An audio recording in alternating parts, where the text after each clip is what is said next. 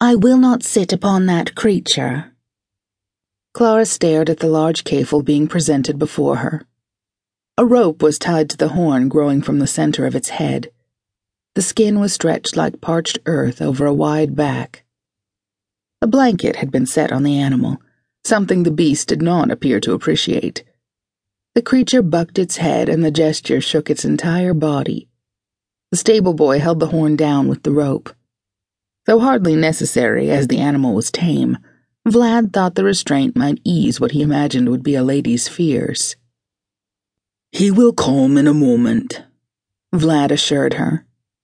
As if to protest his point, the cafle poked out a long, thin tongue, made a strange gurgling noise, and stamped his hooves. He will not hurt you. Clara took a deep breath. Of course he won't hurt me.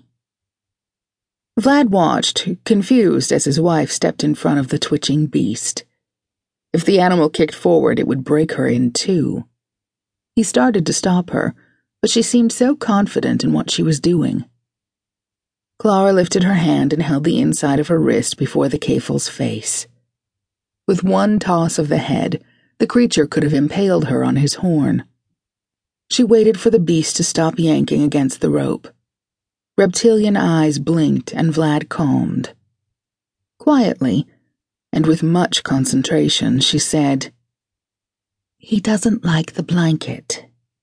She stepped closer. The rope is unnecessary. Clara, what are you doing? Vlad asked, his voice soft. He didn't want to spook the cafle with his bride so close to the animal. Asking permission.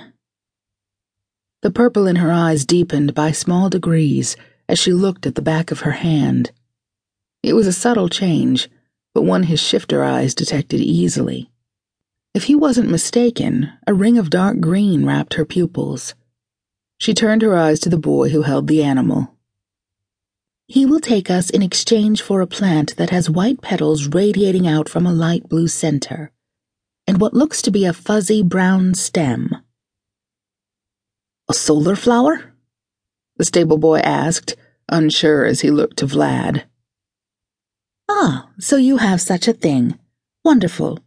Produce this plant and then we may go. Clara dropped her wrist and stepped away from the beast. And please remove the rope and blanket. He has no intention of leaving us. He only asks for the solar flower. The stable boy began doing what the lady asked by pulling the blanket off the animal's back. He told you he wanted a solar flower? Vlad asked in a combination of disbelief and surprise. Clara drew her brows together. It was a small movement, one that would have been easy to miss had he not been watching her. If that is what the plant is called, then yes. She turned to the boy.